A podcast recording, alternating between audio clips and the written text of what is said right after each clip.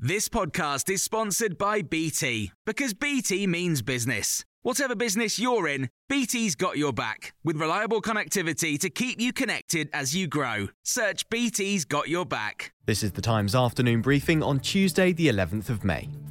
Her Majesty the Queen has outlined the government's legislative agenda for the year ahead, confirming plans for what the Prime Minister's described as a revolution for people who don't go to university. Legislation will support a lifetime skills guarantee to enable flexible access to high-quality education and training throughout people's lives. Boris Johnson has described the state-funded training as the rocket fuel needed to level up the country, in what's seen as a nod to traditional Labour voters who switched to the Conservatives in twenty nineteen.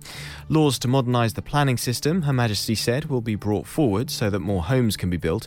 And four days after a fire on a tower block covered in flammable cladding, the Queen confirmed the following. My ministers will establish in law a new building safety regulator to ensure that the tragedies of the past are never repeated.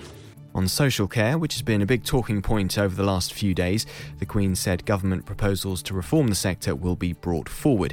Times Radio's chief political commentator, Tom Newton-Dunn, rounds up some of the other key announcements. Some really interesting security stuff, actually, to counter the espionage threats from China and Russia, both online and in person. Banning foreign spies who've got no good reason to be here. For example, uh, the counter-state threats bill and the telecommunications security bill, which is Huawei-related, to stop the likes of the Chinese bugging us.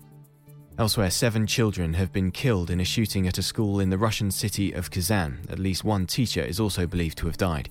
It's thought two people opened fire and a nineteen-year-old man has been arrested. The second attacker is reported to have been killed. The U K, the United States and the European Union have called for calm as violence escalates between Israel and Palestine. Palestinian officials say twenty-two people, including children, have been killed by an Israeli airstrike on the Gaza Strip.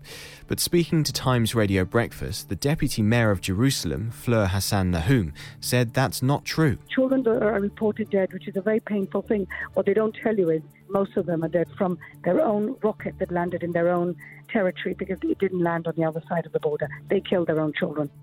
A political blogger has been sentenced to eight months in prison for writing about Alex Salmond's sexual assault trial while it was ongoing.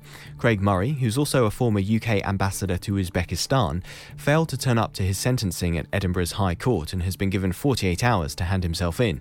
He was found to be in contempt of court for sharing details of the politician's accusers. Alex Salmond was cleared of all the allegations against him. There's more on these stories throughout the day on Times Radio. This podcast was brought to you thanks to the support of readers of The Times and The Sunday Times. Subscribe today and get one month free at thetimes.co.uk forward slash Times News Briefing.